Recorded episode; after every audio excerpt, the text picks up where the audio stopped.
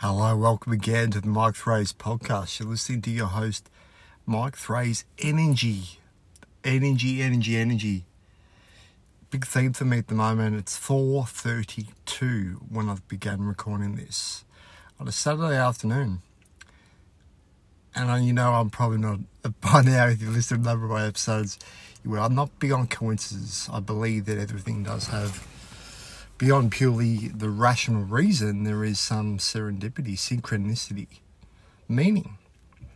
At 432 hertz is actually one of the powerful healing energy frequencies that's believed to be synonymous with a lot of healing meditation music that people use in healing.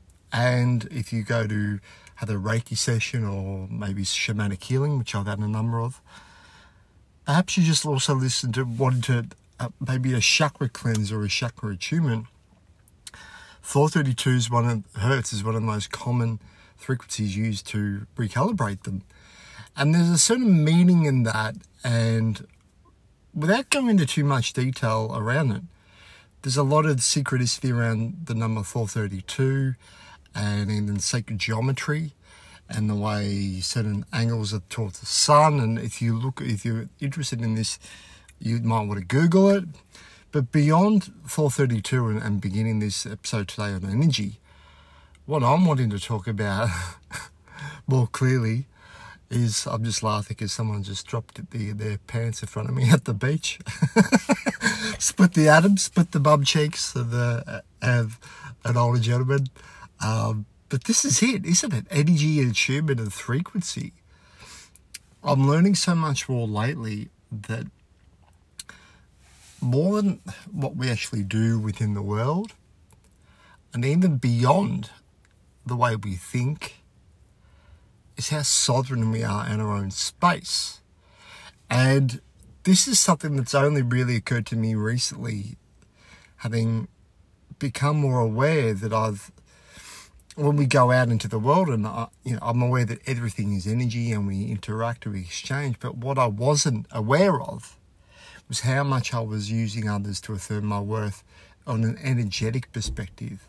That we could have messy energy. That while we meditate and yoga and getting to nature purifies that frequency, as does listen to healing music and having shamanic healings, Reiki healings a big reason to want to clear our energy is that we're not even aware that we could be absorbing other people's stuff, other people's stories. And quite likely it's directed to how we feel about ourselves.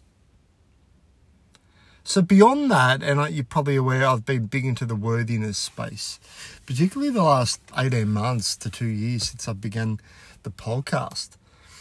The worthiness is the work that the reason we quite often strive for approval or we're, we're, we're moved in sort of directions that we need to have something so much or even in our relationship dynamics some that fall over or we're trying to please and that, that pleasing cre- creates a, a contradictory displeasing rescuer um, yeah real disharmony environment. It's all connected to how we feel about who we are inside isn't it and while I'm very big on talking about how to let go of the conditional self, body and I am unconditionally loving space, we could think it, can't we? We could study it, we could learn it, but ultimately, how we embody it within the world is connected to how we hold up our own frequency, our own energy. But it's still the way we believe about ourselves, what we, how we feel about ourselves, whether we believe we're worthy or not, that dictates how we react and respond in the world. And I do, I've been talking about this a lot with the iceberg effect, that it's the, the parallel or the metaphor of the, the conscious and subconscious mind is that we can do a lot of work on the conscious level, we can be doing a lot of adjustments to the physical appearance, and we can yeah we could be having certain manicures done on that level artificial work to to fix up the way we speak, the way we look. And it's almost like the conscious can be focused on the doing, but the subconscious is the being, but the subconscious mind is creates 90% of the, of the conscious doing anyway. So it's all below the surface. It's like people that go on a diet. Yeah, there's certain diets we can we're gravitated to, but unless the the being uh, the the worthy dimension below the surface, the identity, which exists below the the yeah in the subconscious mind realm, unless that's changed also, it's quite like we'll yo-yo back into certain habits. And while that's a diet or body metaphor, it's also with our relationships, our money beliefs, our practices. And what I'm learning more and more is it's our energy that makes us attractive, not only in terms of relationships, but also in work and abundance. So this is that secret for people that I, I guess I've already come across it and I've talked about a lot with Be Prosperity Conscious, my most recent book is about, yeah, embodying prosperity, but prosperity conscious is ultimately worth consciousness, divinity conscious, I am consciousness. And this is the funny thing that seems to happen that around prosperity and abundance of flow and and interacting with others is that people are more likely to invest in your brand. Whether your brand, your business is directly related to you or not, I still think everything is related to you. Whether you're an employee or a business owner, everything you, the way you you interact with the world, the way the energy you bring into your your work, your business is an employee or a business owner. That's how it's interacting with others, and people perceive that and they respond to that, and ultimately to be a magnetic match for abundance and prosperity, it's about being worthy and prosperous already. So it's like whatever you're trying to sell, including yourself as a prospective relationship partner You've got to value you, don't you? And it's just funny, yeah, tightrope in effect when we're putting all this work into the self to want to fix and, yeah, step up into a higher vibrational reality. So ultimately we are improving it. But there, it can be somewhat of the trap when we we get stuck in the space of always needing to improve, needing to fix. We've had certain improvements. We're a lot more conscious of what we used to be, and then we step into our power. But there's still this space, particularly in the healer and the, the awakening, the rescuer energy. People call it empath. It's just anyone who's awakened their sensitivity, rather than having to go and keep trying to fix anyone else because we need to believe our, our worth is dependent on the fixing, the rescuing. It's very important we actually say no to certain situations and have boundaries. And that ultimately helps us become more magnetic, more energetically cleansed. So we don't have to continue getting the healings, getting the chakra cleanse, listen to the full 32 hertz. What I'm finding around this, and I guess a, a couple of yeah, examples that I, I perhaps built into it more lately, is yeah, I've recently been doing a bit more work on my LinkedIn account and depending on your environment and your work practice, whether you're a business owner, and Um, social media is, is quite often a, good way of interacting with people, particularly in the healing field. But for me, who was a professional, and LinkedIn isn't necessarily only for professionals or employees, but it was my background. I had eight, nine years at a, a corporate role, but this is what I've, I've had difficulty with, other than connecting with a few friends here and there I'd had a reticence about sharing who I'm, who I've become, my passion for spiritual awakening and shamanic healing and, and conscious manifestation and work with the ascended masters. Moving on archetypes, changing our thoughts and beliefs about reality, not getting vaccinated. I had a lot of fears around this, which I wasn't aware of. They were below the surface. And while I, I may have talked about it with some intimate, close loved ones, there was a reluctance to to share, particularly in my professional networks, beyond just the, the level of safety. But what I've been encouraged to, particularly the last few weeks, I've done a lot more of this because the work's already done for me. I've built the brand, I've, I've and you too may be in that space where you, are becoming more organic and authentic. So you're believing it, you're feeling it in some way, but there's still that that I guess that subconscious block can exist, which it did for me, that I was so reticent to to connect with former employees and, and, and colleagues at work, people in the in the yes, a level hierarchy that I'd put on a pedestal because that is another indication too that we're not completely in our own authentic energy. That there's this space of putting people on pedestals, and it's funny. I, I what I did, I, I, did. I've reached out to a lot of the old former work colleagues and uh, on LinkedIn, and almost immediately at all different levels, i've responded and connected back, and it's like all the stories I had around what would they think about me or who I've become I had it on such a pedestal. I was afraid of the, the feedback because I was putting them on a pedestal and not perceiving them and me as simply we're human beings and we had certain gifts and passions. And there's an awareness that a lot of them would actually be interested in the work and I've created and shit. They're interested in me beyond the work because they we related to each other in that southern realm that we were actually beyond the human there was this being connection. It doesn't really matter what work we do or don't do. We're still ultimately in our own frame and have our own passions and beliefs. But what I, th- I had found difficult is this level of discernment where I was trying to keep trying to please everybody. There was this deep sense of fear of what happens when if people disapprove of me. That connected fear of the band and what happens if they judge me for who I've become or what I am. At the same time, when we're doing the healing work and we're, we're consuming certain content and material and books and, and courses, I've also put them on the pedestal. How have they got all these things? What have they done? How have they reached that? And that's a space, isn't it? The student, the teacher, and there's a learning, as it is with my work them. I put them in a certain space. But what I'm finding with this space of energy, and, and you may also be in that space, it gets to a point where you no longer just want to consume people's stuff.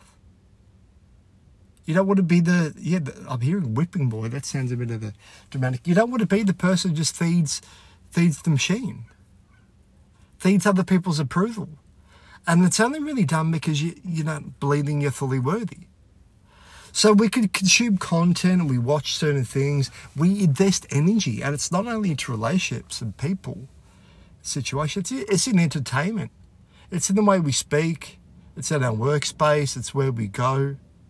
Everything is energy.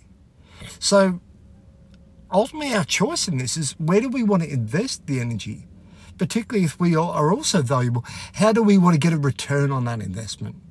And this is what I'm finding, and you too may be in that space in this moment, is we do the work, we create, we share, we embody, we be who we are. But quite likely, if there's been that empathic sensitivity journey, that healing awakening journey, where we don't know what will become, the, the identity's been destabilized, and I guess we're rebuilding a new space of identity beyond identity. We're, we're becoming okay with being spiritual. Ultimately, we still have a form that we that spirituality is expressed through. And it can be very easy to what a, what's called replace the inventory when one identity goes, we want to replace it with another. It's understandable. We want, but if the identity we're replacing was one of lack, if we wanted to look through another one to, to be of lack, if we've got to, if we're looking at our, our reality films, we're not worthy to begin with, and hence we're always looking at the conditional possessions, attachments, relationships. If we have an awakening journey where, okay, we've developed a lot more level of awareness, but we're still not feeling we're worthy until we've made it, uh, until we've got the followers, got all the, we've pleased all the others. It's a never ending cycle. You've got to be the change. At, the, at some point, you've got to embody your own worth. You've got to believe that you're worthy.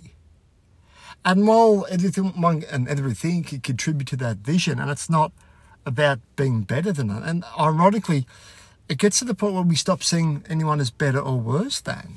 When we're seeing people as better or worse, we're still in the space of division and duality. And we're actually seeing that we're, we're comparing ourselves to others. And this is the funny thing you find with successful people is they don't need to prove that success. They might have an appetite for achieving. They're quite likely in a, a goal-driven state look at they don't need to prove who they are. They might have they might wear certain designer clothes or, or have lovely outfits, but quite commonly it feels natural to them.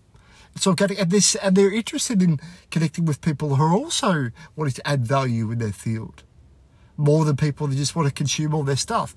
It's a balance because there can be that respect. People, we I produce books and and podcasts and YouTube and Instagram videos and content, and I used to produce accounting ledgers, financial statements.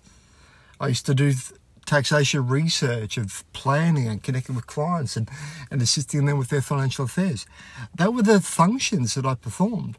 But my ability to relate to all them was how well I connected with them on a human level. How I communicated without putting people on a pedestal, being willing to actually treat people on a human level, not the pedestal. So this is the funny thing, and, and you may be similar when we develop our content, we're learning our stuff, and there's and there's so many different ideas. The divine part of us ultimately will express naturally. And it seems to be in its own unique way. It's connected to the, the unique purpose of the spiritual awakening, raising the conscious planet of everybody.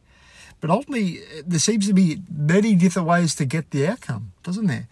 And while we study, we learn, we practice, and we research, it does get to a point where are you willing to completely value you? So that's what I'm finding with energy, and it's still a practice. And I feel I will build on this in the in the next few podcasts. Is I want to go in more authentic, particularly in a relational, yeah, relational or relationship driven basis. I call it relational. I guess it's how we're relating in, in the world, because a lot of what I've what I write about and talk about, I'm endeavouring to kind of collapse the conceptual and, and help change the conscious, raise the higher conscious eh, to a 5D non duality space. But there's still how we relate to others is, is there can be a lag effect. Because while we believe we're worthy, while we practice worthiness, when we get out in the world and we, we can be surrounded by other people who are not yet at that space, it's very easy to be pulled back into that frequency, isn't it? But this is the trick. Stop tapping into other people's energy. Stop saying that we have to rescue everyone. And even when we provide an impulse to add value without someone else to help, we can come from the full cup perspective where we can give help this, but we're not attached to how it's received. And that's the, the trick, in effect, to, to be in service to the reality, is to not care what other people think. It's that detachment. So it's like the Buddhist awareness awakening does lead us to this space of spiritual awakening. But then it's also being detached from that experience of awakening. This is just one aspect of the story. And it's a story that will continue going on. It's an infinite story of I am divine unconditional loving presence. And because it's always going, we can never fix everybody. And it's not our job to fix. Not our job to rescue anyone. Not our job to keep ourselves low. And ultimately, when we keep giving away our power to others and trying to heal and help and rescue, we're actually out of alignment with our, our highest vibrational frequency. We're kind of trying to lower dimensional space to relate to everybody, but they can't relate to you authentically because they sense you're not authentic because you're trying to be like them. So stop dropping the vibes. Stop lowering the space. Stop putting other people on a pedestal. Yes, we'll probably get some negative feedback. We'll get some judgment. We might get criticized.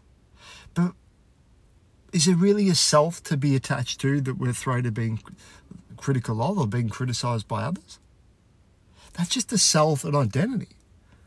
And while it can hurt, ultimately, if we're feeling hurt by that, we put these people on someone on the pedestal. And ultimately, where do they fit in the in the order of things in your own immediate family, immediate priorities? How you wanting to share your gifts and talents in the world and, and embody a prosperity state of consciousness? Being prosperous is about being worthy.